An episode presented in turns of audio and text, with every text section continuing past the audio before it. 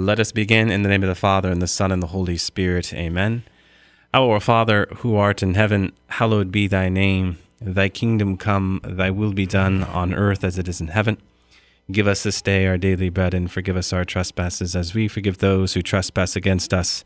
And lead us not into temptation, but deliver us from evil. Amen. In the name of the Father, and the Son, and the Holy Spirit. Amen. Well, welcome to another edition of Seeds of Truth. This is your host, Joe Holcraft, coming to you from KKXX Studios, Chico Life Radio 104.5 FM and AM 930. It is good to be with you another evening, another Monday evening, reflecting into the richness of our faith. This Monday, we have the opportunity to not only talk about this great theme of witness, but do it within the context of uh, one's journey of faith. And I'm going to be doing that today with. Uh, Chris Nice from St. John the Baptist Catholic Church. Uh, Chris, it is great to have you with me tonight. Glad to be here, Joe. You know, we don't always think of um, a journey of faith um, as witness, yet it is very much about witness when we are in a journey. Uh, you know, I think about a pilgrimage. Uh, the idea of a pilgrimage where one is on the way traveling towards a holy destination. You know, if we were to go to Jerusalem, uh, Rome, Germany, to a holy site, we go on a pilgrimage. And uh, in, in many ways, when we do that, we are witnessing to our faith. We are uh, taking time out in our busy schedule. We are setting apart time. Remembering the word holiness literally means to be set apart. We are setting apart time uh, to make more room for God. And we go on this journey. Uh, and, and it's a powerful way to witness to our faith. I think of uh, a trip I made, Chris, back in 1997 when I was a uh, student at Chico State in the spring of 1997. I went to Poland, was one of the holy destinations. And of course, this is very timely because yesterday, uh, Blessed John Paul II was canonized, so he's now Saint John Paul II, along with uh, Saint John the 23rd. So that's exciting. We have uh, two new saints in heaven interceding on our behalf. Well, in 1997, I went to Poland and uh, I actually visited some of the sites where John Paul II had lived, St. John Paul II had lived. And uh, yeah, I mean, it had a huge impact upon my life to be able to go to these places, to get to know St. John Paul II better and the life he lived. It had a huge impact on me. And I remember coming back, one of my professors, of American popular culture pulled me aside and he started to ask about my trip. You know, he'd given me permission. He was great to go on the trip. I just had to do my homework when I was away. And uh, so it was, a, it was, an opportunity to, to witness. Now, why do I talk about a pilgrimage? Well, as we talk about a pilgrimage on the way, and it's an opportunity to witness, there's another kind of pilgrimage. There's another kind of journey where, where we are collectively pilgrims here on earth uh, moving towards a holy destination, and that is heaven. And Joe, when you say journey, uh, the first thing that comes to mind is Matthew Kelly. I, I enjoy listening to him, and something he said one time was, uh, "Every journey towards something is a journey away from something," mm. and sometimes remembering what you're journeying from is just as important as knowing what you're journeying towards. Yeah, that's a beautiful insight. That's a really beautiful. That actually is a nice snapshot of what conversion is because, you know, in, the Gospel of John, we hear from the Baptist, uh, repent and believe the good news. The kingdom of heaven is at hand. The Greek there, uh, Greek word there for repentance is metanoia. It's a change of direction and at the same time a moving towards something. You know, and so the words of Matthew Kelly are very insightful as you move uh, towards one thing, you're moving away from another thing. I like that. I'm going to have to remember that. Um, and collectively, that is what our journey of faith is here on earth. And it does witness to the faith in a powerful way. Because again, when we talk about witness, when we talk about holiness, we are talking about being different. Uh, we, we are, in fact, talking about uh, what sets us apart. And this is the stuff of Christianity. You know, Paul liked to talk about um, Christ in the context of truth and, and light. And what were the opposites? Well, darkness and lies. And he spoke to how this belonged to the world. You know, so the world is constantly trying to pull us away from this great truth, this great light. light. So we are all pilgrims moving towards the light, focused on that light. And I know, Chris, you have a journey towards the light that uh, you've come to talk about here tonight. Well, Joe, uh, I'm from Pennsylvania, and the part of Pennsylvania I'm from, you're either Lutheran or Catholic. I was Lutheran, and uh, growing up, I had I struggled with it. It was we were taught something, and it was well, just accept it. This is what it is. Learn to accept it. And I always had issues with that. I never had answers uh, to my questions. So, um, fast forwarding, uh, when I moved to Chico, converted to Catholicism, and during my time in the RCIA program, two of the things that I really liked about the Catholic Church were, first of all, the genius and logic behind the beliefs. Hmm. Um, how it wasn't just like, this is the way it is, don't worry about not understanding it, just accept it. And secondly, it was okay if I had trouble accepting a belief or doctrine that I was learning about. It was during that time I also learned about discernment. Um, if I had trouble accepting something, I would ask myself why. Why am I having trouble accepting this logic that is before me? Did something happen in my past that prevented me from accepting this? And it was during that time of discernment when I found out you know, a lot more about myself. Uh, maybe it was a huge weight on my shoulders that I was carrying around for a long time, and so long the fact that I just accepted it as being a part of my life. Mm-hmm. And um, I think the past two years have uh, have been both most difficult and most glorious times in my journey of faith. I've been a single dad now for you know the past two years, which has definitely been a uh, tremendous part of my spiritual journey. Mm-hmm. It's been quite difficult to say the least, but uh, the Lord has His reasons, and because of those reasons, I became the father uh, I've always hoped I'd be for my children. Mm-hmm. I believe you uh, you spoke with, about fatherhood a few weeks ago with uh, Matt Crete, and uh, you mentioned a line from the Superman movie, which I really like. Uh, you know, the son becomes a father, and the, the father becomes a son. I never really knew what that really meant until I became a father. Mm-hmm. A few weeks back, my oldest daughter, she she pushed your little sister in a manner that could have ended up really bad, Mm-hmm. and I became so angry with her, and it made me think of how we pray for God's forgiveness because we Mhm. want His approval, Mm. and we know He will forgive us, and He will always love us unconditionally. And I make sure my daughters, I make sure they always know that I always love them, even when I'm, even when I'm really angry with them.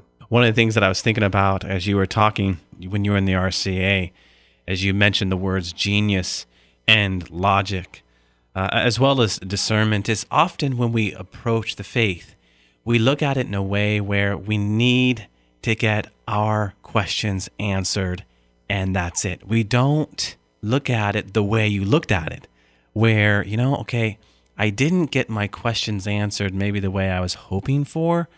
Um, but maybe this this isn't about the answer itself as much as it it's about me, the one who's receiving it.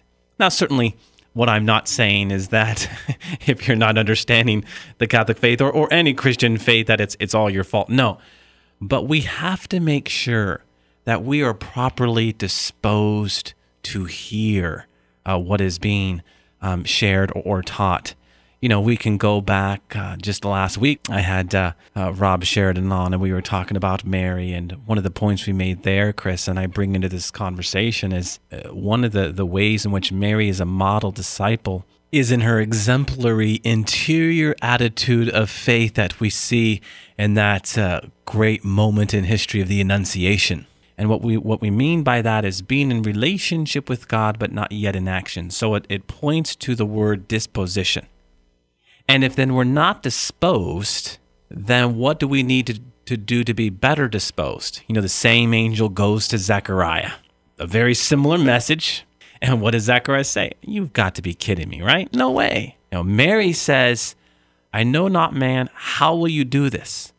And of course, the, the lesson to be learned there Zechariah is filled with doubt. He's questioning the contemporary sense. And Mary is filled with faith. She's questioning in the truest sense, to quest, to understand. she's disposed. So I think that's an important point as we talk about anyone's journey of faith, as we're engaging dialogue, as we're seeking to better understand anyone's faith, to be disposed to hear. And if the answer is given and you're not understanding it, to be humble enough. One of the words that I was thinking about as you were sharing is, is humility. To be humble enough to say, okay, what is going on in my life? Discernment's the right word. You know, discernment comes from Latin, you know, discerne, to understand. You know, is there something in my life that is getting in the way to, to um, better understand? And then as you talk about your journey as it relates to who you are as father, uh, it's all about disposition. It's all about um, the quest to, to better understand what it means to be a, a better father. Yeah, and you know, it made me think there. Uh, you know, talking about my daughter, saying that we're sorry, mm. you know, asking God for forgiveness, and you can talk all day, but don't just say it. Show me. Yeah, it's in your it's in your acts. What Yeah. you do, what you do with your life. If you're sorry for something, make up for it by your actions. mm-hmm. Show that you're sorry. Don't just say it. Mm-hmm. Everyone, everyone can say sorry, mean what you say and say what you mean. and don't say it mean. Yeah, there you go. there you go. That's right. Yeah, because you know, Chris, I can go home and say to my uh, my wife, "I love you," and then I can prop up uh, my feet on the couch and watch uh, six hours worth of uh, football games. What is that? Is that showing my wife that I love her? Spending my Sunday afternoon and evening in that way? No. And when you put it in the context of forgiveness, yeah, what does that mean? You know, in philosophy, we use the word existential. In its most simple terms, you know, Chris, what that means, you know, we say you wear your faith on your sleeves. That's what is existential in its most simple terms. You know, what you see on the outside is a reflection and a representation of what is going on in the inside. And if your forgiveness is real, if your I'm sorry God is real, or I'm sorry to whomever that you've hurt is real, it will be seen on the outside for what it is. It is existential. That is, you know, what is on the outside, a reflection of what is on the inside. By way of example of what I'm talking about right now, if someone has hurt you, and you have said that you have forgiven them, yet when they are in your presence, or maybe when their name even comes up, and you get all bound up and angry, and this deep seated grudge wells up, that means that you probably have not forgiven them. Because existentially, it is still on the surface. And people see that. And so when the forgiveness is real, authentic, it goes to the core. When that person has hurt you and their name comes up, or they're in your presence, and when you're at peace, ah, yes, then then you will know that your forgiveness towards that person has permeated to your very core. And so, yeah, it, it's it's a powerful reflection, and I think this is some of what we were talking about a few weeks ago. To use uh, our relationships, I'm just not uh, the relationships we have with our kids or spouses or whomever, but just general relationships. To use that as an analogy to better understand our relationship with God, we can uh, gain, Chris, great insight into the faith journey and how we're called to better witness to our faith, if in fact we are ever present to that truth. And uh, you know, something that reminded me there, uh, reminded me of fellowship. Mm. Something that is huge for me here that I didn't have back in Pennsylvania in the Lutheran Sure. church was fellowship. Uh, you know, just guy, maybe it could be just guys sitting around talking about our faith hmm and what their concerns are, what they struggle with. And uh, you know, my friends and family have all been here during my struggles that I've endured. hmm As you know, as difficult as they were, I'm a be- I'm a better and stronger person spiritually now because I didn't choose the easy path. I chose the path of Christ, which you know we all know is definitely not always the easiest It's the road path. less uh, the, the road less Exactly. traveled. but you know it's always you know the most fruitful and rewarding And you know, as you talk about fellowship, Chris, I really think that is what's at the heart of how we build each other up. You know, what is the Trinity? The Trinity is eternal fellowship. Know, the Trinity is is the Father eternally loving the Son and the Son eternally loving the Father in return. And this love is so real that it actually gives life to a third person. It is perfect fellowship. And uh, that is what we long for. We long for fellowship in the Trinity love given, love received, and love shared. This is interpersonal communion. Uh, and so, this is why the absence of love and the absence of, of community and, and fellowship is a cancer. It's a cancer. And this is why we need to fill our churches with, with that fellowship that you're talking about that is uplifting, that is life giving, something that uh, encourages you to fight the good fight and, and to run the race. You know, that's really important in, in our journey of faith. And certainly, I, I can only imagine as you were journeying from one faith into another, um, how important that was for you. And it doesn't have to be complicated. Mm-hmm. It can be simple, Mhm. simplicity. Yeah. And John the, John the Baptist said, uh, if you have two cloaks, share one with someone else. Yes. It's that simple. Yeah. I love helping people. I feel great when I help people, and I don't have to get anything out of it. Mm-hmm. It's just a great feeling that I get, and you know, it's like a high. I I love it, and I want more and more. And uh, you know, I'm going on 35 years old. I'm still trying to figure out what I really want to do with my life, and when I figure it out, um, I, it's going to be something that I help people, where I help people all the time. Mm-hmm. And then, you know, every job that I've had, in some way or another, it was helping people. And uh, at some point, I'd really like to do that all day. Yeah. I love it. Yeah. And as you talk about that, Chris, I can't help but think of the men's fellowship that we belong to. And there's uh, six or seven of us that just get together every Thursday morning and uh, we, we pray the office, we pray scriptures, uh, we, we talk shop about sports and whatnot, and then we engage whatever book we're reading. And of course, we have our, our night out, our, our fellowship out. And, you know, it's, it's not complicated. As you use that phrase, it's not complicated. I thought about our Thursday morning group. I've had people ask me about it and they say, well, what do you do? I mean, what's the secret? It's just really making the sacrifice to get up a little earlier on Thursday morning and to be able to say, yeah, it's, it's, it's worth it. And certainly it, is.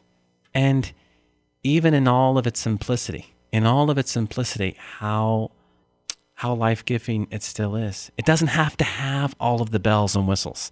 It can just be uh, the simple gathering of some men, or if you're if, if you're a woman and you, belong to a women's group, great. You know, just a gathering of, of women, um, whether it be four, ten, whatever, whatever is life-giving in the end. I mean, if it's life-giving in the end, it's that's what you're shooting for.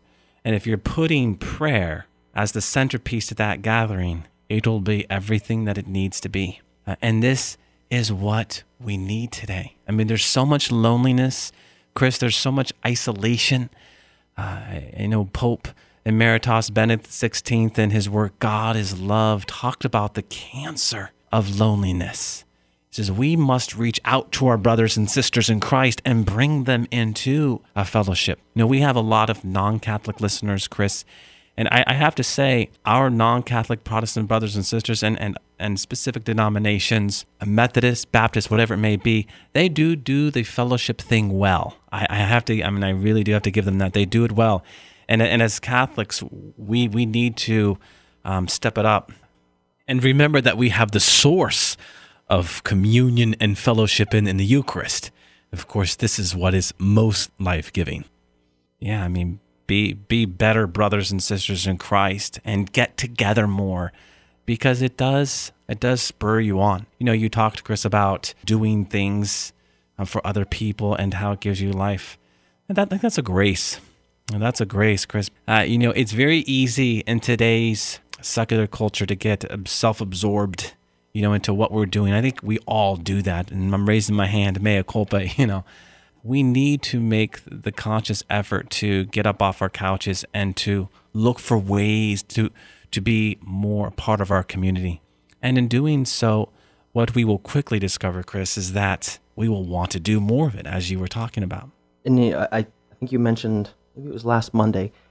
you mentioned uh, becoming the best version of yourself. Yes. And so that's the first thing that popped in my head there. And that's what God wants for us becoming Yeah. the best version of yourself. Another Matthew Kelly line. It is, ac- yeah, it is. And, you know, but uh, yeah, I, that's something that I've, in my journey, that's, you know, that's what I found, you know, becoming the best version of yourself. I like making people happy, makes me feel great, but I can't rely on that. I have to be mm-hmm. happy with myself, with mm-hmm. what I do with my life when I'm not around people. And I think that's a, you know, that's a big problem anymore because people, they focus on other things, external things, and not mm-hmm. their self. What, Yeah. you know, their faith, their beliefs, you know, whatever it may be, their family, it, they're so consumed by everyday life, their work, anything. Mm-hmm, mm-hmm.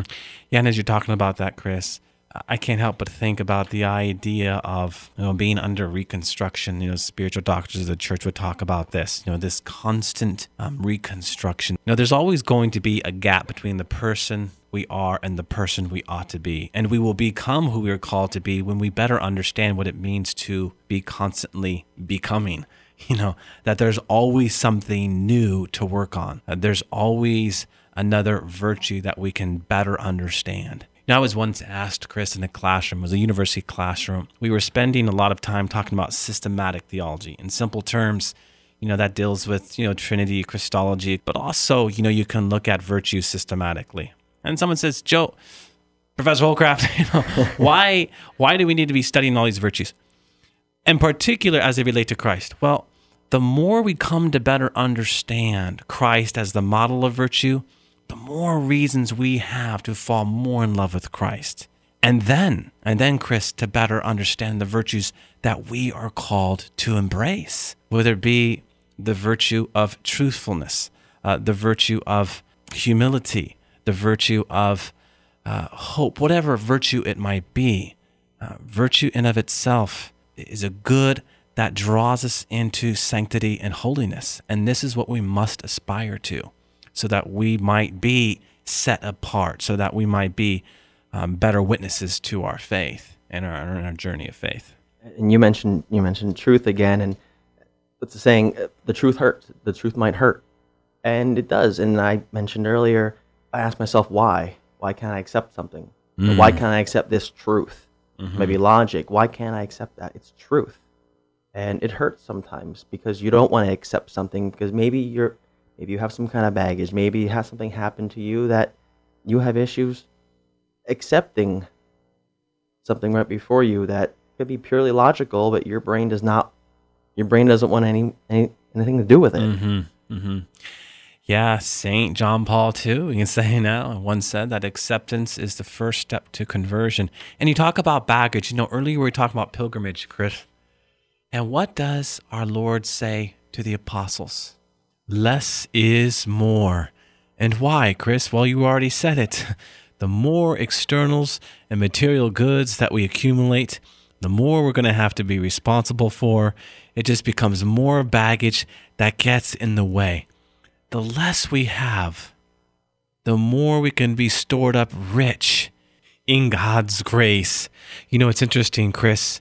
If you were to go into the writings of St. John Paul II, what you would find in almost every document is this propensity of his to talk about materialism, consumerism. And why did he talk about it so much? Because he saw the need for man to have a poverty of heart. He saw the need for man to be spiritually poor. This is what lies underneath the wisdom of St. John Paul II to not be so caught up in the material goods so that you might be rich in God's goodness. This, in the end, is what it's about. And this journey, Chris, no doubt, is difficult. Uh, you said uh, more towards the beginning, as you were talking about your own journey, how uh, these past couple years have been difficult, yet the most glorious. Uh, that struck me. And that glory can only be discovered in light of that aforementioned Superman moment, right? And I want to go back to that a little bit because as I listen to you and your journey of faith, and I hear you talk about what you've talked about, especially um, logic, truth, acceptance, we cannot uh, receive what we need to receive if we haven't embraced that sonship, if we haven't embraced that call to be little. I think we have lost our sense and mea culpa again because Lord knows God challenges me with this each and every day. I think we've lost our sense on what it means to be little, what it means to take the disposition of a child, a disposition with arms raised up. I mean, you have two girls. I have uh, four kids, uh, three that like to raise their arms to me. I have uh, a son, Isaac. He just turned three, and he's constantly saying, "Daddy, Daddy, hold me, hold me." And he just hold me. He just gives me his arms, and, and I pick him up. And it's in that me picking him up. It's in that moment of me picking him up and just holding him that I find him most at peace, most at ease. And so, no matter what he was just doing, in that embrace, he finds himself most at peace, most at ease. I really think that is the end game when we talk about our journey of faith. To enter into that sonship, to enter into that relationship, uh, whether we're sons or daughters in God, and say, God, just take me, hold me, embrace me. And I know that in that moment, I will receive everything that I need. Makes me think of act of act of reconciliation. Mm. The feeling that you have when when you leave, that there's a huge weight off, hmm and you know it was like you picked up Isaac, like God picked me up and held me. Mhm. Like I needed that. Yes. And yes. Every time I pick up my youngest Natalia, she's like, Mhm. I want daddy, I want daddy. I pick Mhm. her up, and it's like, wow, imagine how God feels. Yeah. The love, the unconditional love He has for everyone. Yeah. Yeah. No matter what we do, He loves us. And such a great feeling. It certainly is, Chris, when you boil it down. If we can embrace our sonship, that in God moment, we will understand better what we talked about tonight as it relates to that for other moment. Because again, it is about in God and for other. Well, Chris, that is a wrap. Thanks again for joining me tonight. It was a lot of fun, and I certainly look forward to um, future opportunities of. Um, of sharing the faith with you. Uh, let us close in prayer in the name of the Father, and the Son, and the Holy Spirit. Amen. All glory be to the Father, and to the Son, and to the Holy Spirit, as it was in the beginning, is now, and ever shall be, world without end. Amen. And God bless you.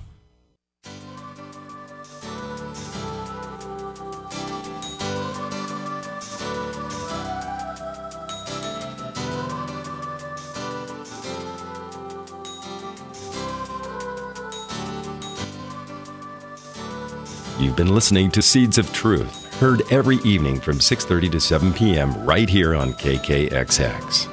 If you have questions or feedback, you may email Joe at jholljmj at yahoo.com. For a copy of today's program, visit joeholcraft.org or call KKXX during regular business hours at 894 7325. Thanks for listening to the Seeds of Truth on KKXX.